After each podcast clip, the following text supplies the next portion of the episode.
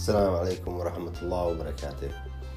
Now I have this big problem that I can never understand. Every Jum'ah I go to a masjid. All over my city I go and I'm listening and I'm listening.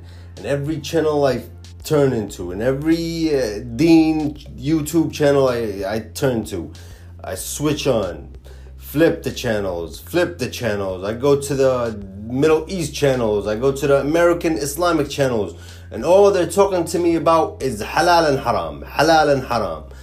And every Jum'ah I go, they keep telling me halal and haram. Yahi, I don't want to hear about halal and haram, man. I want to hear about what the hell we, what's the solution? What's the solution for the Middle East, for the Arab Muslim countries?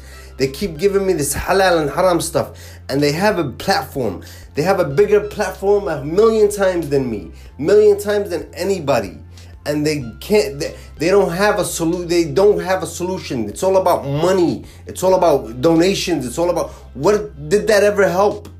Yani, what's what is the problem? I swear I can't understand this these people in the Saudi, the mashayikh, al ulama, all these people in Khalij, all these people in Yemen that are freaking uh, ulama, all these people in America that are ulama that teaching Islam. What are they teaching?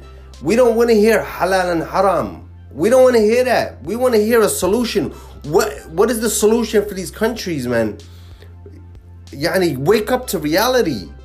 Yani, tell the truth even though it's against you. They can't even speak up. Yani, they can't get into the real discussion. Yani, how you gonna how you gonna solve these problems in Yemen and Syria and Lebanon and and and Somalia and Ethiopia and every other Muslim country that's suffering? How are you gonna Yani, how are you gonna solve this problem when you have your biggest ulama, biggest mashayikh, biggest yani hafidin al-Quran? They can't even mention these problems. They can't even talk about it. Yani, what are they scared of? Yani, what is the problem? Is it it's the money? Is it the money? That's what they're after? Because I'm sure that's what it is.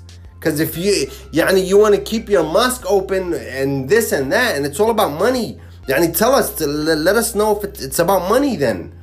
Yani let us know that you love money more than yani anything else. Because all this halal and haram stuff, man, we know this, man.